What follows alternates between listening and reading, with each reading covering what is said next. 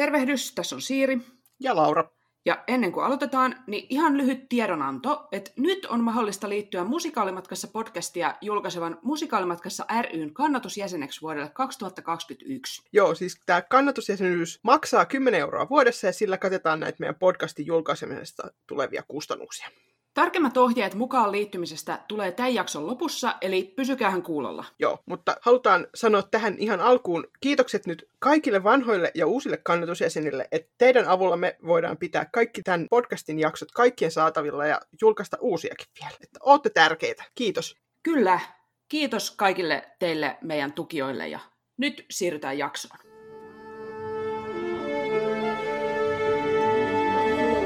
Musikaalimatkassa Siirin ja Lauran kanssa.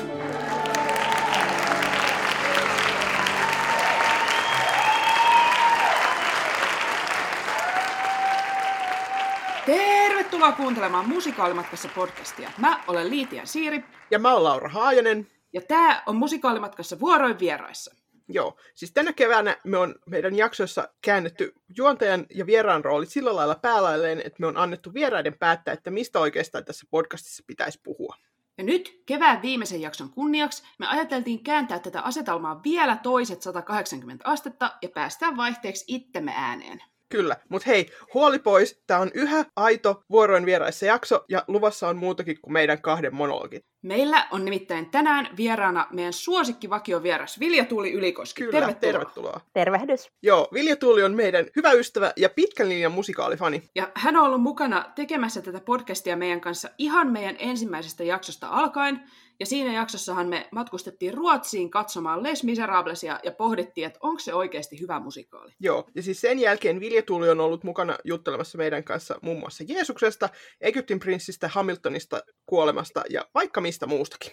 Ja lisäksi hän auttaa meitä myös kulissien takana monenlaisissa tämän podcastin tekemiseen liittyvissä jutuissa. Joo, eli siis totta kai haluttiin kutsua Vilja Tuuli vieraaksi tähän kevään viimeiseen jaksoon. Ihanaa, että sä oot täällä. Ehdottomasti, kyllä. Kiitos, ihanaa olla taas täällä. Ja meillä on tänään luvassa siis kolme pientä keskustelua, kun Vilja Tuuli ja me molemmat juontajat ollaan kaikki valittu semmoinen aihe, josta me halutaan teille musikaalimatkassa kuuntelijoille kertoa, mutta josta ei sitten ehkä ihan riittäisi kokonaiseksi jaksoksi, niin kerrotaan nyt ensin, spoilataan kaikki, mistä me aiotaan puhua. Okei, eli ensiksi pääsen ääneen minä, ja mun aiheena on Jean Valjeanin hahmokaari Les Miserables musikaalissa kristillisen armokäsityksen näkökulmasta.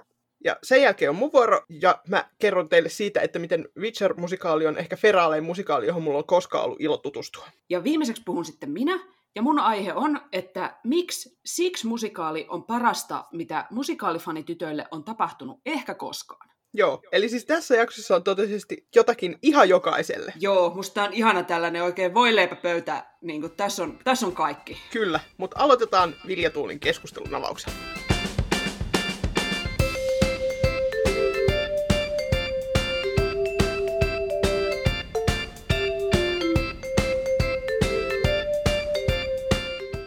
Kun mut kutsuttiin pitämään avaukseni tähän viimeiseen vuoroin vieraissa jaksoon, mun eka ajatus oli, että yes, vihdoinkin mahdollisuus pitää varttitunnin esitelmä siitä, miksi Lesmisessä Javerin paikka on loppukohtauksen taivaassa. No, tuosta hieman vitsillä pohtimastani ekasta ideasta mä laajensin aihettani lopulta armon ja anteeksiannon teemoihin Les Miserables musikaalissa, varsinkin suhteessa päähenkilö Jean Valjeaniin.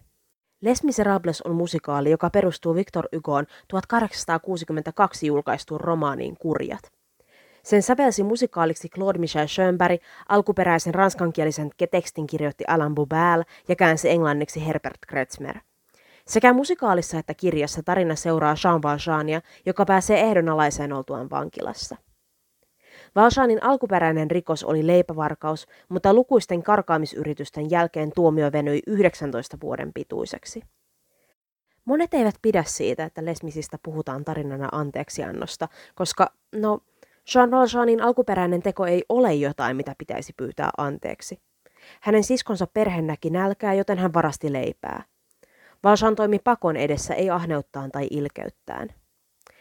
Lesmisissä kaikki hahmot kuitenkin muovautuvat oman onnettoman tilanteensa mukaan, myös Valjean. Oikeusjärjestelmä rankaisi Valjeania kohtuuttomasti ja sen seurauksena nuoresta miehestä, joka halusi vain ruokkia perheensä, tuli vihainen ja kylmä, sekä kirjan että musikaalin sanoin vaarallinen mies. Tämä mielessä musta tuntuu epärehelliseltä puhua lesmisistä, kuin se ei olisi tarina myös Valshanin itsensä saamasta anteeksiannosta. Monet sanoo, että Valshanin hahmokehitys tapahtuu todella nopeasti ja aivan musikaalin alussa, mutta mä en ole samaa mieltä tästä. Les Miserables musikaali alkaa siitä, että päästyään ehdonalaiseen Valjean yrittää saada töitä ja majapaikkaa, mutta koska ihmiset ovat julmia entistä vankia kohtaan, hänelle maksetaan vähemmän palkkaa kuin muille ja hän ei löydä paikkaa, jossa hänen annettaisiin yöpyä. Vihdoin eräs piispa kutsuu hänet kotiinsa, antaa ruokaa ja hänelle sijataan vuode. Kuitenkin tämä jatkuva epäoikeudenmukaisuus ja se, kuinka Valjeanialla on kohdeltu viimeiset 20 vuotta vaarallisena rikollisena – johtaa siihen, että hän ei osaa ottaa tätä ystävällisyyden elettä vastaan ilman, että päätyy käyttämään kohtaamansa vieranvaraisuutta hyväksi, vaan hän varastaa piispan pöytähopeat.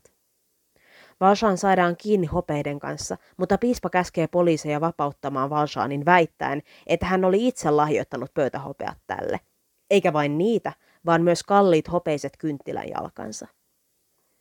Tämä horjuttaa Valshaanin maailmankuvaa, ja hän ymmärtää, että hänelle on tätä kautta tarjottu mahdollisuus aloittaa elämänsä uudelleen. Ja niin hän tekeekin, uuden identiteetin ja nimen keinoin.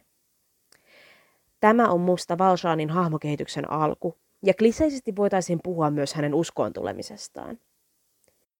Valshaanin hahmokehityksen kannalta mun mielestäni tärkein osa hänen pohdinnassaan tapahtuman jälkeen on kohta, jossa hän laulaa Silmä silmästä, koveta sydämesi.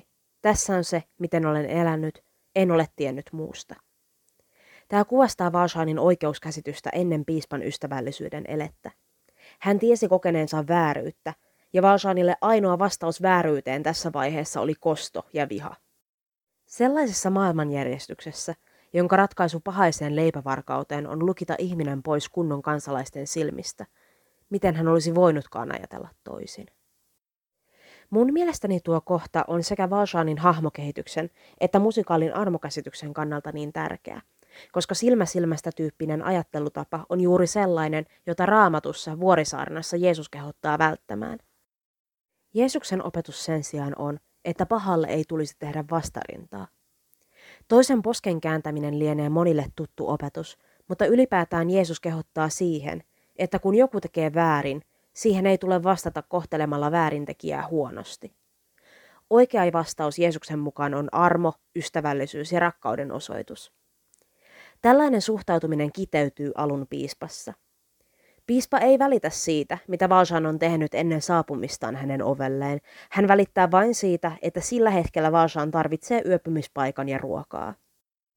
Piispan ystävällisyys Valjeania kohtaan ei ole myöskään ehdollista, vaan hänen reaktionsa siihen, että Valshaan varastaa häneltä, on antaa tälle enemmän kuin hän vei. Piispa toteuttaa tässä vuorisaarnaan tarjoamaa oikeuskäsitystä, jossa ei kehoteta rankaisemaan, vaan tekemään hyvää. Vaikka Valshanin hetkeä piispan kohtaamisen jälkeen voisi kutsua siksi hetkeksi, jona hän tekee parannuksen, hänen uutta oikeudentajuaan koetellaan musikaalin aikana, enkä näkisi hänen kaarensa olevan valmis ennen, kuin hän on nämä koetukset läpikäynyt. Ensimmäisenä Valshania määrittävänä hetkenä pitäisin sitä, kun hän saa kuulla, että toinen mies on pidätetty hänenä. Valshan laulaa laulun Who am I, jossa hän pohtii, onko hän velvollinen antamaan itsensä ilmi ja uhraamaan oman vapautensa, jotta hänelle täysin vieras ihminen ei joutuisi kärsimään. Valshan lopulta päättää antaa itsensä ilmi, ja tämä päätös on hyvin vahvasti kristillisesti motivoitu. Hän tiedostaa, että mitä ikinä hän tekeekin, hänet tuomitaan, mutta hän elää mieluummin yhteiskunnan kuin Jumalan tuomitsemana. Toinen hyvin tärkeä Valjeania hahmona määrittävä hetki on musikaalin loppupuolella, kun hän osoittaa armoa poliisitarkastaja Javerille. Javert on tähän mennessä ruumiillistanut musikaalissa sen tahon, joka on tehnyt Valjeanille vääryyttä. Javerin rooli epäoikeudenmukaisen oikeusjärjestelmän lähes ruumiillistumana on musikaalissa paljon korostetumpi kuin kirjassa – ja siksi oman näkemykseni mukaan Valjeanin hahmokehitys saavuttaa täyttymyksensä parrikaadilla, kun hän pyytää kapinallisjohtaja Anjarasilta saada tehdä Javerille mitä ikinä haluaa. Anjarasin ja ehkä myös osan yleisöstä oletus on, että Valjean aikoo tappaa Javerin, että Valjean vihdoin saa ottaa silmän silmästä ja hampaan hampaasta ja kostaa miehelle, joka edustaa häntä kaltoin kohdellutta järjestelmää. Sen sijaan Valjean niin sanotusti kääntää toisen posken. Hän päästää Javerin vapaaksi ja rohkaisee tätä pakenemaan tehden vielä selväksi, ettei aseta vapautukselle mitään ehtoja. Hän osoittaa ehdotonta ystävällisyyttä ihmistä kohtaan, joka on satuttanut häntä. Hänestä on tullut alun piispan kaltainen. Les Miserables-musikaalia on kritisoitu sen yrityksestä tiivistää noin 1500 sivun tiiliskiviromaania kolmeen tuntiin, ja mä olen myös osallistunut tuohon kritiikkiin. Kuitenkin ottaen huomioon, kuinka hyvää työtä musikaali tekee säilyttäessään alkuperäisen tekstin tärkeät viestit anteeksiannosta ja yhteiskunnallisesta oikeudenmukaisuudesta, musta on hyvin toissijaista jäädä kiinni siihen, että kaikki Ygon kirjan yksityiskohdat eivät ole mukana musikaalissa. Les Miserables on tarina yhden miehen kokemasta hyvyydestä ja siitä, miten hän oppii osoittamaan samaa hyvyyttä myös muille. Ajatteli uskonnollisesta nuotista tässä kaikessa mitä hyvänsä. Tällaiset tarinat on tarpeen myös musikaalien kentällä. Ja mä yritän olla kuulostamatta nuorisopastorilta sanoessani, että ihan yhtä paljon kuin vuonna 1862 ihmiset nytkin tarvitsee tarinoita siitä, kuinka riippumatta ihmisen tekemistä pahoista asioista ja virheistä, hän ansaitsee myötätuntoa. Ja hän voi myös itse olla se, jonka osoittama ystävällisyys muuttaa jonkun toisen ihmisen tarinan. Siis mua ilahdutti hirveästi, että sä valitsit tota tämän Lesmisin tähän aiheeksi, koska onhan se nyt tällainen meidän podcastin ikuisuusaihe, jotenkin me tullaan siihen aina takaisin jossain välissä, niin eihän me nyt oltaisi tätä vuoroa vieraissa kevättäkään voitu viedä loppuun asti ilman, että me päästään Lesmisiin, niin ihan ensiksi, että kiitos siitä. No jep, siis niin kuin kiitos oikeasti, koska toi oli erinomainen avaus nyt tähän. Ja aina kun pääsee lesmisistä puhumaan, niin sehän on aina hauskaa meille. Mulla on soinut niin, huomaa ainakin päässä ihan aamusta asti, kun mä oon tiennyt, että päästään puhumaan tänään tästä. No näinpä. Sama täällä. Joo. Mutta joo, siis mun huomioon kiinnitti tuossa ehkä se, kun sä sanoit sitä, että usein ajatellaan, että tämä Valjanin hahmokehitys on jotenkin tosi nopeasti taputeltu. Ja sitten mä rupesin miettimään, että niin, että onhan mä itsekin monesti niin kuin kattonut lesmisiä sillä lailla, että sitä niin kuin istuu siellä ja sillä että tämä on ihan jees, mutta nyt tulee toi huomaa ja sitten se on ohi ja sitten alkaa tulla niitä vähän mehukkaampia hahmoja sinne näyttämölle, niin sitä mä jään ehkä kelaamaan, että mikähän, mikä siinä on, että miksei niin kuin ehkä edes fanit aina tajua tätä, että siellä Valjanin pään sisällähän tapahtuu niin kuin aika paljon asioita vielä senkin jälkeen, kun on tämä niin kuin ekan näytöksen isot biisit käsitelty. Joo, toi on mun mielestä tosi kiinnostava kysymys, ja mä itse miettisin vähän siltä tavalla, että jos se ohjaus itsessään, koska siis Lesmisissähän on ihan hirveästi hahmoja, niin jos se ohjaus ei itsessään ole Valshaan keskeinen, niin tosi helposti se just Valshaan ja Javerin välinen semmoinen niin kuin konflikti tai vastakkainasettelu, niin se tuntuu tavallaan sellaiselta aika tylsältä, että se jää vähän niin kuin sinne taustaksi kaikelle tälle muulle, että vähän niin kuin, että se toimii niin kuin että tuntuu, että se konflikti siinä on jo ratkaistu, että se toimii enemmänkin vähän niin kuin taustana sille NS oikealle juonelle, että oli se sitten se kapina, mikä siellä tapahtuu, tai se kolmiodraama Mariuksen Kosette ja Eponiinin välillä, että katsojan huomio kiinnittyy enemmän niihin, ja sitten tavallaan niin kuin ne, e, toi niin Valjean ja Chaverkin jää sinne vähän niin kuin just taustalle. Jep, ja kyllähän sen ymmärtää just sen takia, että niitä hahmoja on paljon, että ei voi keskittyä yksi niin kuin ohjaus kaikkeen ja pitää mm. vähän nojata sellaisiin stereotyyppeihin, mutta onhan se ehkä joskus niin kuin tässä, että miten tätä markkinoidaan ja tavallaan, että millainen maine näillä hahmoilla on niin kuin sen teoksen ulkopuolella, niin se on sellainen, että Javer on se pahis ja Valsaan on se pyhimys, joka tulee siinä sotilaspuvussa sitten laulamaan sen kauniin kappaleen, missä hän nuoren miehen hengen haluaa pelastaa ja mm. onhan se, että kun se on niin kuin se ehkä, että mistä se hahmo tunnetaan, niin onhan se vähän, että siinä vaiheessa, kun hän sitten astelee siinä lavalla ja se kostyymi on päällä, niin sit se on niinku semmoinen kuva, mikä on myöskin ehkä aika monella päässä, että hän on jo niinku siinä vaiheessa tehnyt tavallaan tämän, hän on jo muuntunut sellaiseksi eläväksi pyhimykseksi, vaikka se ei ihan totta olisikaan. Jep. Juuri näin. Ja siis kyllähän siihen kuuluu siihen hahmokaareen myöskin tämä niinku fyysinen muutos, että, että kun se Valsaan ei voi sen niinku prologin jälkeen oikeastaan enää niinku fyysisesti riehua siellä lavalla, niin sit pienet sisäiset keinot ei välttämättä sitten aina takariviin asti yletä, että Jep. se saattaa myöskin aiheuttaa sen, että ihmiset on silleen, että no niin, no tämä oli nyt tässä sitten, että se on nyt. Siis onhan se ehkä myös just ne pie- kirjaimelliset pienet sisäiset keinot on sitten vähän niin kuin ainoa, millä se voi pelata, koska eihän Valsaan se ei pääse niinku puhumaan näistä Mm. tunteista oikeastaan huomai, ja sitten siellä lopussa on tämä Valsans Confession, kun se alkaa sitten Mariukselle kertoa tätä synkkää menneisyyttä, mutta siinä välissä on niinku puolitoista tuntia tai jotain ilman, että me päästään niinku yhtään käsiksi siihen, että mitä siinä liikkuu päässä, että ei sitä Bring Him Homea ei niinku lasketa, koska sori nyt kaikille, jotka tykkää siitä biisistä, mutta ei se nyt sitä juonta kyllä mitenkään huomattavasti eteenpäin veivaa tai jotenkin niinku kerro ihan hirveästi mitään mistään jos multa kysytään. Toi on aivan totta, mä olen tismalleen samaa mieltä. Jep. Bring him home, vihakerho kokoontuu. Kyllä, siis bring him home pois ja Valshanille jotain oikeasti kunnollista sellaista niin kuin, kunnon niin kuin, tästä tunteiden vuodatusta, että ehkä me päästäisiin vähän sinne sen pään sisälle siinä Mm. kakkospuoliskollakin. Tämähän on siis, niille, jotka ei tiedä tätä lesmishistoriaa, niin voidaan kertoa, että Bring Him Home oli aika niin kuin, se lisättiin tämän teoksen kehityksessä aika myöhään siihen kakkosnäytökseen, niin kuin ymmärtääkseni ihan sen takia, että katsottiin, että, ei, että meidän päähenkilö ei voi olla laulamatta näin pitkään kuin mitä se on tässä laulamatta, mutta siksi just, että kun se oli niin kuin kirjoitettu jo pitkälle se juoni ja näin valmiiksi, ja sitten tämä lisättiin sinne, niin siinä on ehkä just vähän semmoinen meininki, että tämä nyt ei niin kuin sitten kuljeta mitään eteenpäin, koska sille, siis sitä, kun sitä ei ole kirjoitettu kuljettamaan mitään, vaan se on tehty Mm. just niin kuin lopsautettu sinne. Juuri näin. Vanha kunnon filleribiisi. Jep. No sitten mä mietin vielä siis sellaista ihan noista roolitöistä, että onhan se niinku tosi paljon myös kiinni just siitä, että miten se näyttelijä sen esittää, että jotkut, Totta. jotkut niinku pystyy just oikeasti hyvin pienillä keinoilla välittämään tosi paljon, mutta sitten mä oon nähnyt myös niinku todella erikoisia versioita, että tuossa joku kymmenen vuotta sitten Ruotsissa oli tota Dan Ekborg esitti Valsaania, ja hänen teesinsä oli sitten taas se, että Valsanista ei tule hyvä, No okei, tästä ehkä fanit voisi olla myös samaa mieltä, että eihän, ei siitä nyt suorastaan niin kuin hyvä tuu tosta vaan, vaan se koko ajan niin kuin kamppailee itsensä kanssa näistä asioista. Mutta sitten se vielä veti sen niin kuin aivan tappiasti, että itse asiassa hän pysyy, pysyy pahana niin pitkään kuin on mahdollista pysyä ja niin kuin, että hänestä pitää tulla koko ajan sellainen niin kuin, vaarallinen ja arvaamaton fiilis ja niin kuin, että hän kohtelee kosetteakin jotenkin tosi huonosti ja pitää sitä vaan ylisuojelee sitä siellä ja tämäkin on häneltä rikos. Ja, niin kuin, et jotenkin se veti sen niin kuin aivan toiseen äärilaitaan sen homman ja siitä tuli kyllä mulle ainakin katsojana kanssa tosi omituinen fiilis, että en mä tiedä, niin kuin, että ei, ei tämäkään nyt ihan oikealta tunnu.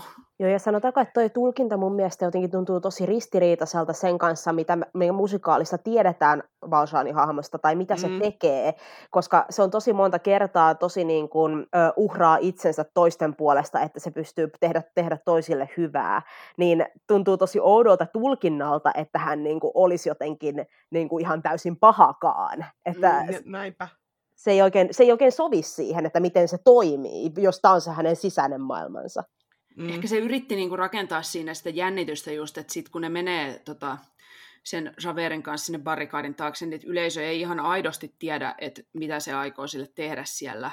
Mm. Mutta musta se on taas vähän sellainen asia, että koska se musikaali on kirjoitettu niin kuin se on, niin sit se, se pitää ehkä vain hyväksyä, että kyllä yleisö sen ehkä jo siinä vaiheessa arvaa. Juuri näin, että, että siis kyllähän mä, mä pystyn arvostamaan sitä, että hän on yrittänyt tavallaan luoda siihen tuollaisen niin jännityshetken, ja siis eh, siinä ei mun mielestä ole mitään pahaa, mutta, mutta juuri näin, että ehkä siinä kohtaa on parempi vaan, niin kuin, että ei, ei se ole huono asia, että yleisö ymmärtää, että Vaasan on tässä kohtaa jo niin hyvä, että se päästää sen. Ei se ole huono asia välttämättä. Joo, ja siis niinku, vaikka me nyt aina välillä dissaillaan sitä leffaa, mutta siis niinku pisteet leffalle siitä, että se piispa on siellä ottamassa tätä Valshaania vastaan siinä musikaalin lopussa. Että niinku, et sinänsä ymmärrettävää, että sitä ei niinku tuoda sinne näyttämölle, koska ekakertalainen ei ehkä kuuden tunnin myönnytyksen jälkeen tosiaan niinku muista edes, että kenestä oli kyse, mutta että kun se niinku, piispa liittyy kuitenkin tähän Valshaanin hahmoon niin olennaisesti, Jep. niin oh, se ympyrän sulkeutuminen on niin kaunista. Ja siis mulla menee kylmät On. väret, kun mä mietinkin sitä. Se on niin hieno kohta siinä leffassa. No niin on. kun se tuli se traileri ja me fanit siitä pystyttiin niinku päättelemään, että mikä kohtaus se on, kun se piispa vilahti siellä sekunnin verran ottamassa Valsaania sinne taivaaseen vastaan, niin siellä, se oli niinku ilon päivä fandomissa, sen No muistan. joo. Siis se oli, kun mä kävin katsomassa sen leffan, niin eihän mä tiennyt silloin niin kuin kauheasti mitään siitä. Ja sitten mä olin vaan siellä silleen, oh, tämä on niin poetic cinema, kun se tuli siellä lopussa siihen. Niin kuin. Joo, siis Kyllä, ehdottomasti joo. kyllä paras osa siinä, siinä leffassa, että se on juuri tämä muutos tehty. Alkaisikohan meillä nyt olla aika siirtyä hei meidän seuraavaan keskusteluun? No niin. No niin. Eli nyt on Lauran avauksen vuoro.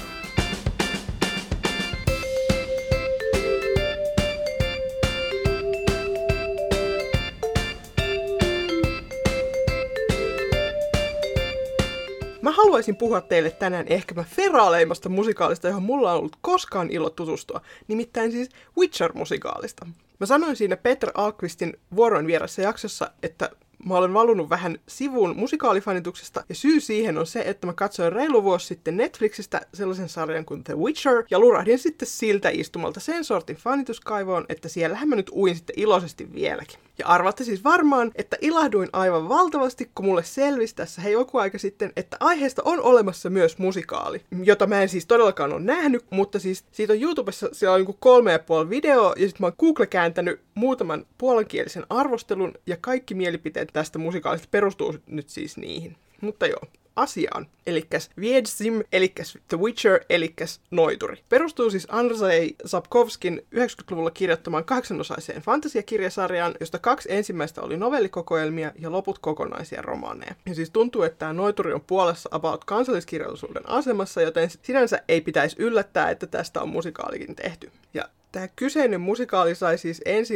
Dyynissä vu- Puolassa vuonna 2017. Sen on säveltänyt Piotr Tsiubek, sanottanut Rafał Tsiwits ja ohjaajana ja ilmeisesti myöskin siis käsikirjoittajana on Wojciech Kosielniak. Ja on ollut iso tuotanto, siinä on ollut 51 näyttelijää kautta tanssia kautta akrobaattia, joista siis 18 on ollut nimettyjä hahmoja ja loput sitten ensembleä ja sitten iso orkesteri. Päähenkilönä on Geralt Rivialainen, joka on ammatiltaan tämmöinen noituri, eli siis mutatoitu ihminen, joka tappaa hirviöitä rahallista korvausta vastaan. Ja muita keskeisiä hahmoja tässä musikaalissa on Jennifer, joka on velho, ja Geraltin tällainen on again, off again rakastajatar. Sitten on Siri, joka on prinsessa ja Keraltin tällainen niin kuin yllätyksen lapsi. Ja sitten on vielä Jaskier, joka on tällainen maailmankuulu trubaduuri ja Keraltin paras ystävä. Sekä myöskin ilmeisesti tämä musikaalin kertojahamo, joka mun sydäntäni lämmittää erityisesti tässä. Ja juonihan on sellainen, että siis näistä kahdesta ensimmäisestä novellikokoelmasta on kerätty viisi novellia, joista yksi toimii kehyskertomuksena ja sitten muista on elementtejä takaumina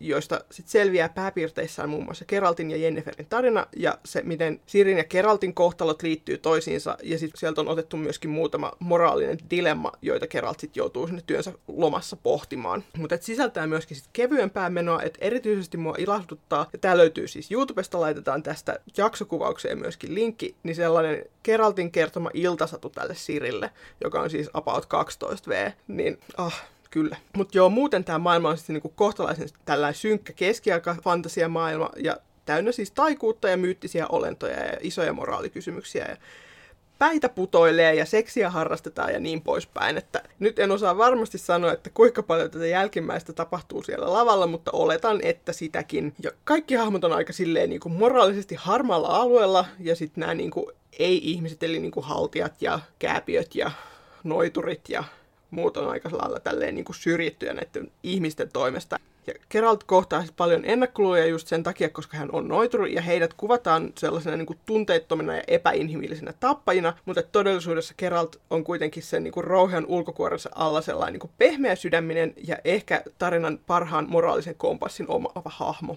Ja siis tosiaan vaikka mä en ole nähnyt tätä läheskään kokonaan, juonikin on vähän vielä silleen hataralla pohjalla, että mitä siellä nyt sitten niin oikeasti tapahtuu, niin jo pelkästään tämän olemassaolo tuottaa mulle aivan järjettömän paljon iloa. Et siis tässä musikaalissa vaikuttaa olevan oikeasti ihan kaikki. Että täällä on niinku sopivan piinainen päähenkilö ja on aivan sataprosenttisen feraalit naishahmot ja sit on, on, on draamaa ja on jengiä lavalla aivan hemmetisti ja sitten on niinku hyvää slaavienergiaa ja on söpölapsia, on akrobatiaa ja on kertojahahmoja, on animaatioita ja on hevonen, jolla on oma laulu ja on hoverboardeja ja ihmisiä vajereiden varassa ja lennokasta koreografiaa ja aivan huikea tällainen niin puvustus- ja lavastuspotentiaali tässä niin kuin koko tarinassa. Että joo, tämän kun joskus Suomeen saisi, niin ai että, kyllähän siinä olisi, tiedättekö, kuulkaa, herkkua.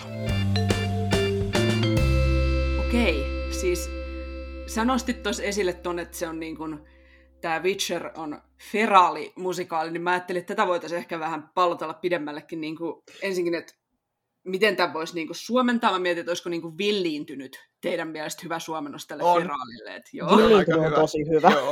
Mutta jos me niinku mietitään, että mitkä on tällaisia villintyneitä musikaaliroolitöitä, mitä me ollaan livenä nähty, että ehkä Siis musta kyllä tämä, mitä siitä Witcherista niin on videoita kattonut YouTubesta, niin se sopii kyllä tähän villintyneiden sarjaan tosi hyvin, mutta mikä muu painii siellä samassa sarjassa?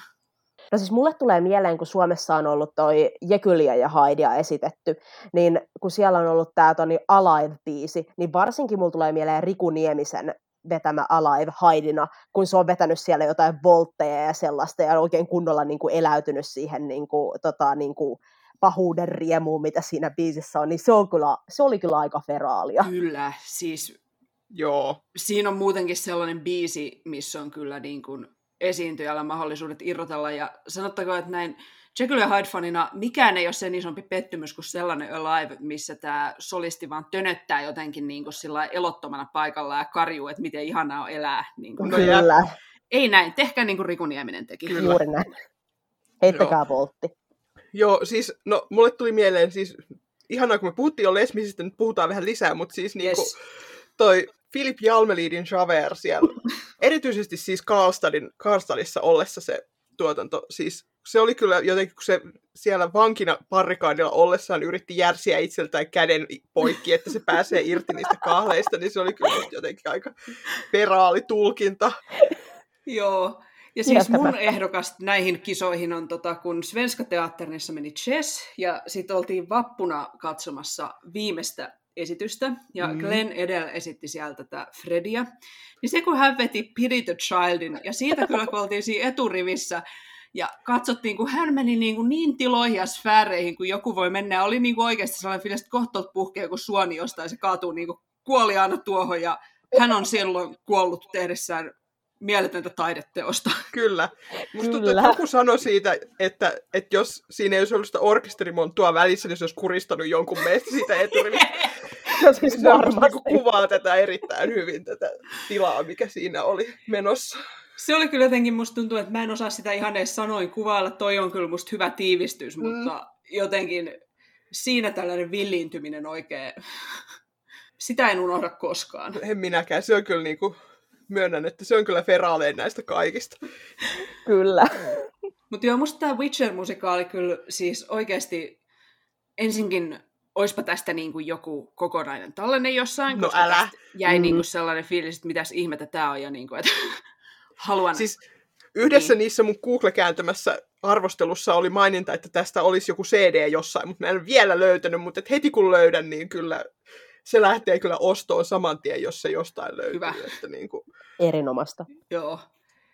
Ja siis jotenkin tämä, koko tämä, niin kuin, että kun tehdään tuollaista niin kuin fantasiamaailmaan sijoittuvaa juttua, niin kyllähän se tarjoaa niin kuin, paljon enemmän mahdollisuuksia jotenkin sellaiselle vähän isommalle tekemiselle, ja just, että siellä tulee sitten niin kuin laumatanssijoita hoverboardeilla ja mm. näin, että en sano, että tällaiset niin kuin reaalimaailmaan sijoittuvat jutut on mitenkään huonompia, ja kuten tuossa edellä nyt kuultiin, niin kyllä niissäkin voi niin kuin pistää aika ison vaihteen silmään, mutta musta olisi ehkä kiva nähdä enemmän tällaisia fantasiajuttuja ihan sen takia, että niissä on niin kuin helpompi irrotella, ja mun mielestä tämän ankean korona-ajan jälkeen me ansaitaan ihan sikana irrottelua. Jep. Joo, ja sitten mulle tuli vielä, kun mä katsoin niitä videoita, niin semmoinen mieleen, että hei, tämähän on niinku ranskalainen areena-musikaali. No totta, niin onkin. Niin onkin. Jos joku muistaa niin tämän meidän jakson näistä ranskamusikaaleista, niin tuossa on ihan samaa meininkiä, että on niin sitä isoa tanssiryhmää ja on näyttävää estetiikkaa, jotenkin se koko niin kuin maailma, mikä siinä on, niin siitä vaan tulee niin se sama viba, niin ensinnäkin musta olisi kiinnostavaa tietää, että onkohan nämä, niin kuin, ketkä tämän on tehnyt, niin miten tietoisia ne on siitä niin kuin ranskalaisen musikaalin maailmasta. Ja toiseksi ihan nostan hattua, että oikeastaan tämä on niin kuin ranskalaisempi, eli tietyssä mielessä villiintyneempi kuin ranskalaisten omat musikaalitkaan, koska tämmöistä hoverboardeja mä en esimerkiksi ole nähnyt missään Ranskan musikaalissa, niin hieno Joo. oivallus. Ei ole tullut vastaan. Ja siis niin kun, jos nyt niin kun, tämä Feralius otetaan vähän tästä sivuun, niin siis onhan tämä myöskin hyvä esimerkki siitä, että mitä kaikkea kiinnostavaa musikaalien maailmasta löytyy silleen, että kun muistetaan katsoa johonkin muuallekin kuin Broadwaylle tai West Endiin. Että Ehdottomasti. Kyllä. Keski-Eurooppa on täynnä villeä musikaaleja. Joo, ihan totta. Että onhan se toki ymmärrettävää, että, että just Suomesta katsoen niin tosi helposti kääntyy sinne tuo niin Broadwayn ja West Endin puoleen, kun siellä kun suuri osa puhuu meistä kuitenkin englantia, mutta me ei välttämättä sitten ihan niin kuin osata tulkita, että mitä näissä puolalaisissa musikaaleissa vaikka sanotaan. Ja et, mm. tällä tavalla, että, mutta samalla se on kyllä tosi sääli, koska mitä sitten tietää, että mitä tällä tavalla me jätetään välistä ja mitä jää mm. huomiotta. Mm. Et tämäkin siis tosiaan paha sanoa, kun just on nähnyt kolme video YouTubesta ja ei niin kuin, että paha nyt siltä pohjalta arvioida, että miten järkevä tässä on kässäri, että vaikka nyt olisi vähän villimpääkin meininkiä, niin onhan se hyvä, jos siinä on joku punainen lanka, mutta niin. siis niin kuin kuka tietää, vaikka tämä olisi niin kuin ihan todella hyvin käsikirjoitettu, ja jotenkin sillä että kun tässä nyt on se niin kuin sarja olemassa ja näin, niin miksipä niin kuin jotain tällaistakin ei voisi tehdä Suomessa, että kuitenkaan, että sanotaan, että Taru Sormusten herrasta niin kuin aina popsahtelee meillä joskus tällä, että tehdään jotain fantasiaa, niin sitten tehdään Taru Sormusten herrasta ehkä silloin tällöin jonnekin, mutta kyllähän täällä nyt niin kuin jengi muutakin fantasiaa tietää kuin tämän yhden teoksen.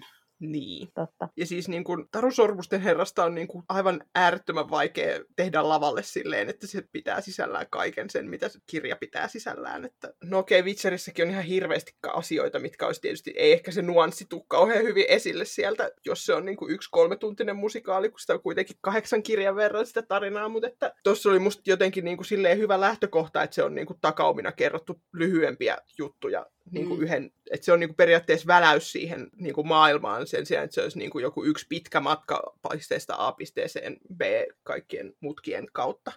Sanohan muuten ihan sivumennen, että mistä sä löysit tämän musikaalin?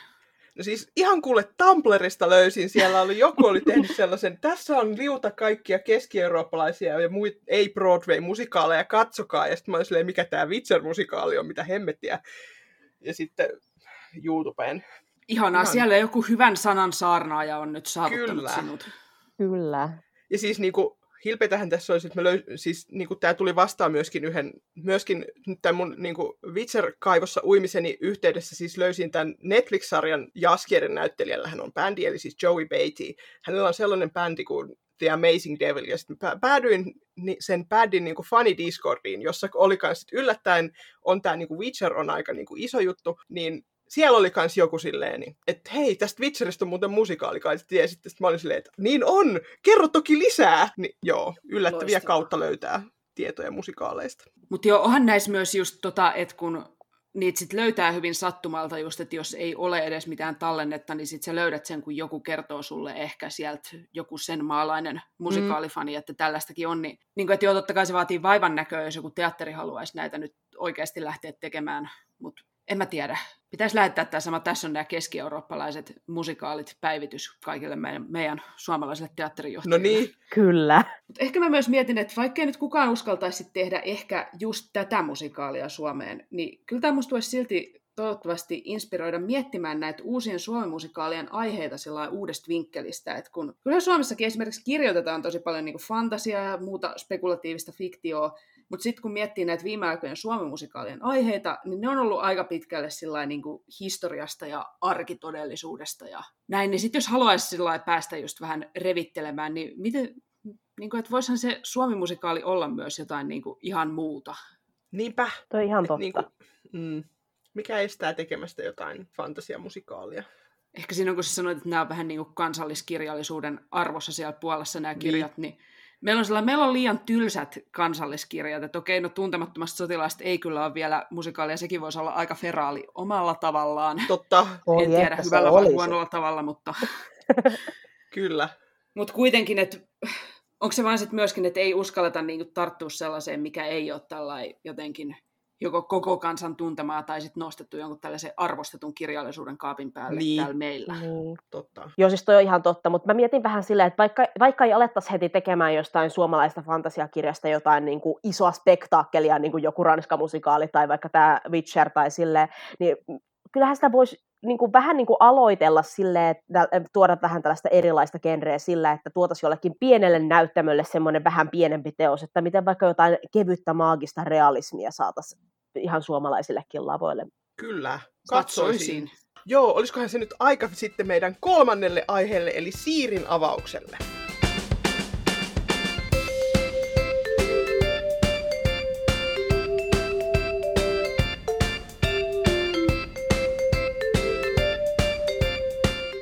Tässä mun avauksessa mä haluan puhua siitä, miksi Six-musikaali on mun mielestä parasta, mitä musikaalifanitytöille on tapahtunut ehkä koskaan.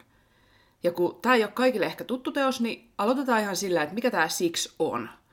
Eli se on Toby Marlon ja Lucy Mossin kirjoittama musikaali, joka kertoo Englantia 1500-luvulla hallinneen kuningas Henrik VIII vaimoista. Ja kuten tästä musikaalin nimestä voi päätellä, vaimoja oli kuusi ja heillä oli kurjat kohtalot. Kuten englanninkielinen loru kertoo, Divorced, beheaded, died. Divorced, beheaded, survived. But just for you tonight, we're divorced, beheaded, live. Eli kahdesta kuningattarestaan Henrik otti eron, kaksi hän mestautti, yksi kuoli ja yksi jäi sitten leskeksi. Musikaalissa nämä kuusi vaimoa kertoo omat tarinansa nykymusiikin keinoin. Eli kaikkien hahmojen esikuvina on käytetty pop-kuningattaria Beyoncesta, Britney ja Nicki Minajista Adeleen. Tämä kanta esitettiin Edinburgh Fringe-festivaaleilla vuonna 2017, levytys julkaistiin seuraavana vuonna, ja paitsi että yksi biiseistä meni viraaliksi TikTokissa, niin tämä musikaali itsessään ampas ihan maailmanlaajuiseen suosioon. Tähän mennessä siksi on esitetty West Endissä, Britannian kiertueella, Australiassa, useilla risteilyaluksilla ja Yhdysvaltain kiertueella. Broadway pistettiin pandemian takia kiinni Sixin ensi iltapäivänä, mutta nyt tänä vuonna se musikaali on palaamassa sinnekin. Ja miksi tämä on sitten niin hieno juttu fanitytöille? No, antakas kun täti kertoo. Musikaalifandromissa on totta kai kaikkien sukupuolten edustajia, mutta erityisen paljon siellä tuntuisi olevan tyttöjä ja naisia, ihan niin kuin teatterikatsojissa ylipäätään. Mutta suosituimmissa musikaaleissa tämä sukupuolijakauma on vääristynyt eri suuntaan, eli aktiivisina toimijoina esitettyjä mieshahmoja on enemmän kuin aktiivisia naishahmoja. Esimerkiksi Les Miserables, The Book of Mormon, Newsies tai Hamilton on esimerkkejä teoksista, joilla on naisvaltaiset fandomit, mutta joissa naishahmoja on miehiä vähemmän. Eli musikaalien maailmassa ei ole tytöille ja naisille kahdessakaan mielessä ihan hirveän paljon roolimalleja. Yksi, ja tämä koskee kaikkia, Samaistuttavia, moniulotteisia, fiktiivisiä naissankareita on melko vähän etenkin suosituimmissa musikaaleissa, että jokaista Elfabaa kohden tuntuu olevan viisi Alexander Hamiltonia. Ja kaksi, tämä koskee teatterialan ammatista haaveilevia, etenkin musikaaliohjaajien ja säveltäjien ammattikunnat on korostuneen miehisiä, ja sitten tämä suosittujen teosten naishahmojen latteus, niin sehän säteilee myös siihen, että mistä naisnäyttelijät voi urallaan haaveilla. Ja nyt päästään siihen siksiin – koska Six pyrkii muuttamaan tätä maailmaa. Nämä Maalo ja Moss on Westendin tuotannon käsiohjelmassa kertonut, että yksi heidän tavoitteensa tätä musikaalia tehdessä oli näyttää, että naiset voi kertoa kiinnostavia, fiksuja ja hauskoja tarinoita ja olla viihdyttäviä ilman, että mukana tarvitsee olla yhtäkään miestä. Ja nyt joku sanoo tuohon, että vau, oho, onpas ihmeellistä. Ja Kyllä, totta kai aikaisemminkin on ollut naisvetosia ja jopa pelkästään naisten esittämiä musikaaleja, vaikka nyt Legally Blonde tai Lizzie. Ja totta kai tämä edellä mainittu tavoite kuulostaa tuolla ääneen sanottuna melkeinpä vanhanaikaiselta, että eikö se nyt Spice Girls saarnannut tämmöistä samaa girl power meininkiä jo Ysärillä. Mutta musikaalien maailmassa ei ennen ole nähty näin menestynyttä naisvetosta avoimen feminististä musikaalia nuorelle kohderyhmälle – ja mä väitän, että se on aivan älyttömän arvokasta. Eli tässä meillä on teos, jossa on kuusi monitahosta, hauskaa naishahmoa samaistuttavaksi tai muuten vaan fanitettavaksi. Ja tätähän fanitetaan aivan täysillä. Paitsi että liput on myynyt loppuun näissä tuotannoissa ympäri maailmaa, niin albumia oli striimattu 100 miljoonaa kertaa jo vuoden 2020 helmikuussa, ja sosiaalinen media on täynnä fanitaidetta ja cosplayta ja keskusteluja. Ja sitten myöskin tarinan tasolla tässä Siksissä naiseus ja naisten väliset suhteet on framilla, ja se niinku purkaa tämmöistä sisäistettyä misogyniaa ja meidän kulttuuriin aika syvälle juntattuja odotuksia siitä, miten naisten välillä mukaan aina syntyy jotain kissatappeluita, tai että naisen mukaan aina pitäisi päätyä yhteen miehen kanssa. Lisäksi Siksissä on tosielämän roolimalleja nuorille ja vähän vanhemmillekin fanitytöille – et joka esityksessä näyttämällä on kymmenen naispuolista esiintyjää, meillä on nämä kuusi kuningatarta, ja lisäksi neljä hovineitoa, eli neljän naisen bändi. Ja sitten tämä säveltäjäohjaaja Lucy Moss teki 26-vuotiaana historiaa olemalla kaikkien aikojen nuorin naispuolinen Broadway-ohjaaja. Siksin markkinointitiimihän hyvin tiedostaa tämän ja pyrkii luomaan tämän teoksen ympärille sosiaalisessa mediassa pöhinää, että nostetaan esille kaikkia tienraivaaja naisia myös muilta elämänaloilta ja kannustetaan tyttöjä ja naisia tukemaan toisiaan. Ja joo, tässä on hyvä muistaa, että totta kai he haluaa ennen kaikkea tehdä brändiään tunnetuksia myydä lippuja näihin esityksiin, mutta kyllä ne onnistuu mun mielestä siinä samalla tukemaan ihan aitoa yhteisöllisyyttä. Eli yhteenvetona. Mun mielestäni on loistojuttu aivan kaikille, mutta etenkin sekä pienille että isommillekin musikaaleja fanittaville tytöille, että meillä on tällainen menestysteos.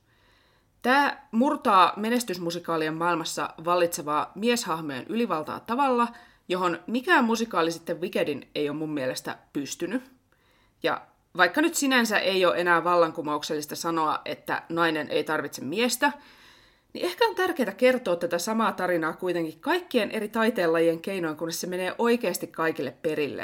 Et ehkä tämä Siksin menestys auttaa osaltaan musikaalien maailmaa menemään näissä asioissa eteenpäin ja kohti niin kuin aitoa sukupuolten välistä tasa-arvoa.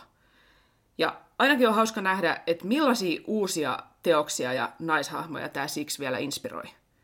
Sitten on positiivinen teos, josta voidaan fanityttöporukalla yhdessä innostua. Totta kai siellä fandomissa on ollut omat ylilyöntinsä, mutta parhaimmillaan se on todella kannustava ja puhdas sydämistä, kun sieltä sempataan näitä näyttelijöitä ja toisia faneja.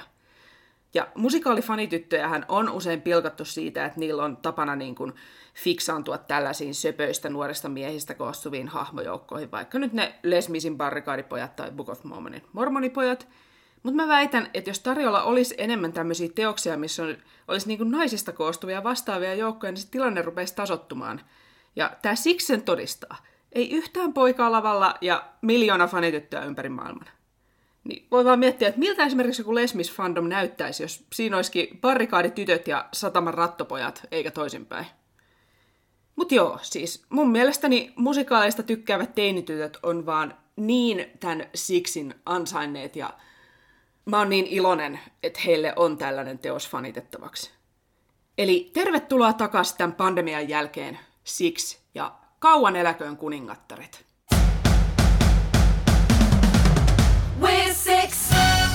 Siis musta oli ihana nosto, koska siis mä en ole itse varsinaisesti Six Fandomissa. Mä tykkään siitä musiikista ja näin, mutta mä jotenkin, tietysti kun mä lurahdin tonne Witcheriin, niin sitä vi- Six jäi vähän sivuun, mutta siis tää on niin totta. Siis niinku se, mitä mä oon siitä seurannut, niin tää on kyllä just niin totta kaikki, mitä sä sanoit tuossa avauksessa. Joo, toi on ihan just, mä oon miettinyt just tätä samaa, kun mä oon nähnyt just internetissä, kuinka just ihan niin kuin nuoret teinit, just tytöt pystyy niin kuin oikeasti tavallaan fanittaan tällaista musikaalia, että ei, ei ollut ihan niin kuin, että en minäkään mikään vanha ole, mutta ei ollut omassa teini-iässä kyllä tällaista, ja tämä on jotenkin No tosi näinpä. Tämmöinen nyt on. Joo, se on ehkä mikä siinä itseäkin puhuttelee, just tämä, että itse oli siellä Lesmis fandomissa. Me ei päästä tästä Lesmisistä tänään mihinkään, se on koko ajan No läsnä. se on, se on nyt kantava teema.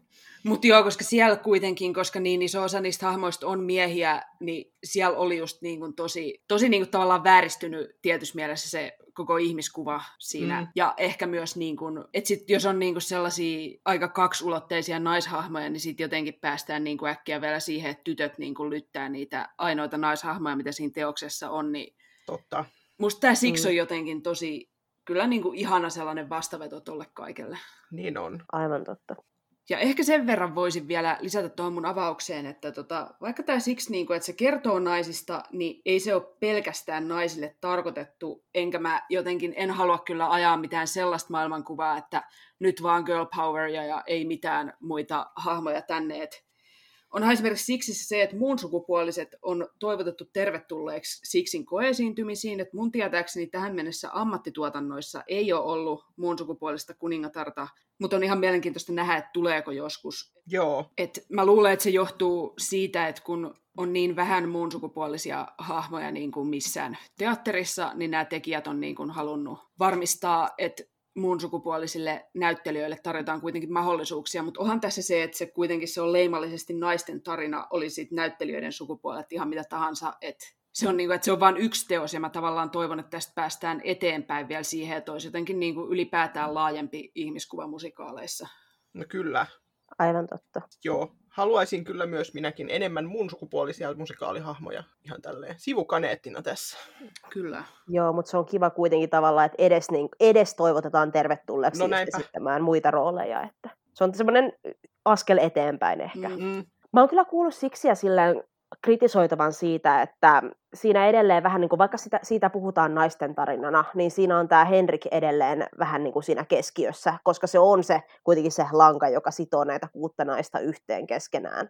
Mutta mun mielestä se ei silleen välttämättä ole huono asia, että se on siellä tavallaan vielä siellä niin kuin heidän kaikkien taustalla ja heidän kaikkien keskellä, koska ei kaikkien musikaalien tarvitse välttämättä kertoa pelkästään naisista kertoakseen naisista, koska suhde miehen kanssa on osa monien naisten elämää ja tavallaan se, että niin monissa musikaaleissa tuo, niin naisten tarina on sidottu siihen miehen tarinaan, niin se ei ole pelkästään siksi vika, vaan se on laajempi ongelma.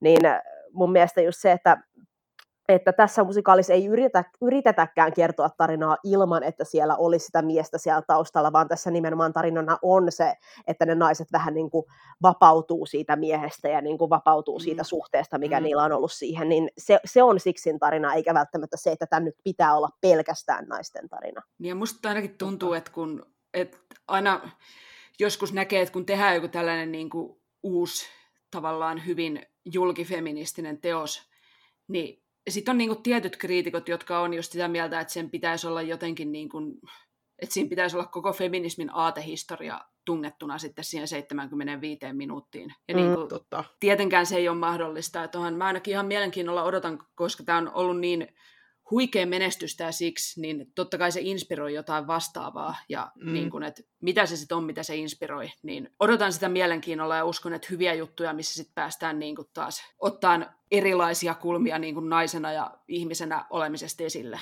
Joo, ja siis onhan tässä siksi myöskin siis se, että se tuntuu olevan tällainen niin kuin harvinaisen hyvä fandom tällaisille niin kuin nuorille lesbotytöille, koska se on niin kuin siitä harvinainen musikaali, että naisilla on siinä muutakin toiveita kuin romanssi miehen kanssa. Mm, aivan totta. Jep, ja niin kuin jos haluaa shipata siksiä, niin sä et edes voi shipata kuin naisia naisten kanssa. Jep.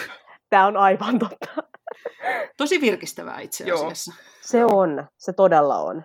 Ja just tavallaan on ilo katsoa sitä fandomia just, että kun siellä, niin kuin, kun mä oon ainakin huomannut, että siellä on paljon tällaisia nuoria niin kuin just tyttöjä, jotka tykkää tytöistä, ja just, että he saa niin kuin kerrankin tavallaan nähdä sellaisia hahmoja, jo, ja sellaisia ehkä myös niin kuin näyttelijöitä, joihin se- he saa tavallaan turva, turvallisesti ihastua, ja se on tosi mm. ihanaa. Joo, ja siis niin kuin se vähän, mitä mä oon nähnyt siis, niin myöskin toi fandom ja työryhmä muutenkin tuntuu olevan hyvin sellaista niin kuin sateenkaarimyönteistä, niin Kyllä. Joo, niin se on tavallaan kiva, että se on että, että tämä musikaali on oikeasti hyvä musikaali tytöille, kaikille tytöille, eikä pelkästään heterotytöille. jep. Jep. Ja tavallaan mun mielestä, jos tässä nyt tällainen maailmoja vähän syleilee, niin musta on hyvä ihan kaikille ihmisille, että meillä on tällaisia musikaaleja, että oli se oma identiteetti sitten mikä tahansa, niin mun mielestä tekee niin kuin aina hyvää myös päästä samaistumaan ehkä vähän erilaisen ihmisen mielenmaisemaan kuin mikä sä itse olet. Että tämä voi niin kuin toimia joillekin silläkin tasolla. Kyllä. Joo. Ja tähän onkin sitten itse asiassa hyvä päättää tämä